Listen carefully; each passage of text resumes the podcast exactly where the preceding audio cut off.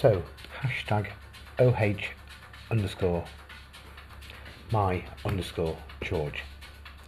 I was going to leave it for today without saying any more to anybody in the universe.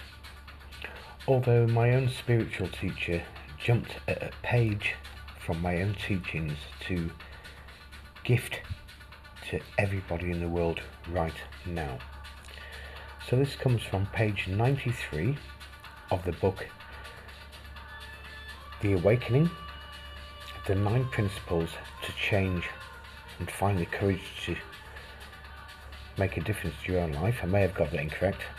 The author, author's name is Sidra Jafri, S-I-D-R-A space J-A-F-R-I. You will find many links to this book within my blogs. These words I feel have to be said right now. Everything happens for a reason. So whatever is making you angry is reminding you to balance your love o meter. Self-acceptance. When you appreciate and love yourself without feeling you're letting anyone else down, life suddenly becomes easier.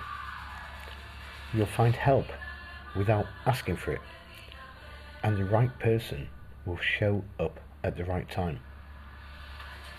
Interacting with other people stops becoming an expectant exchange where you do me a favour, I do you one back, and instead becomes a game of paying it forward.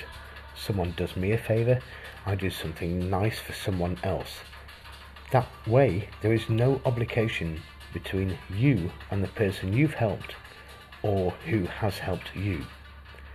You can give freely without knowing you have burdened someone without having to reciprocate.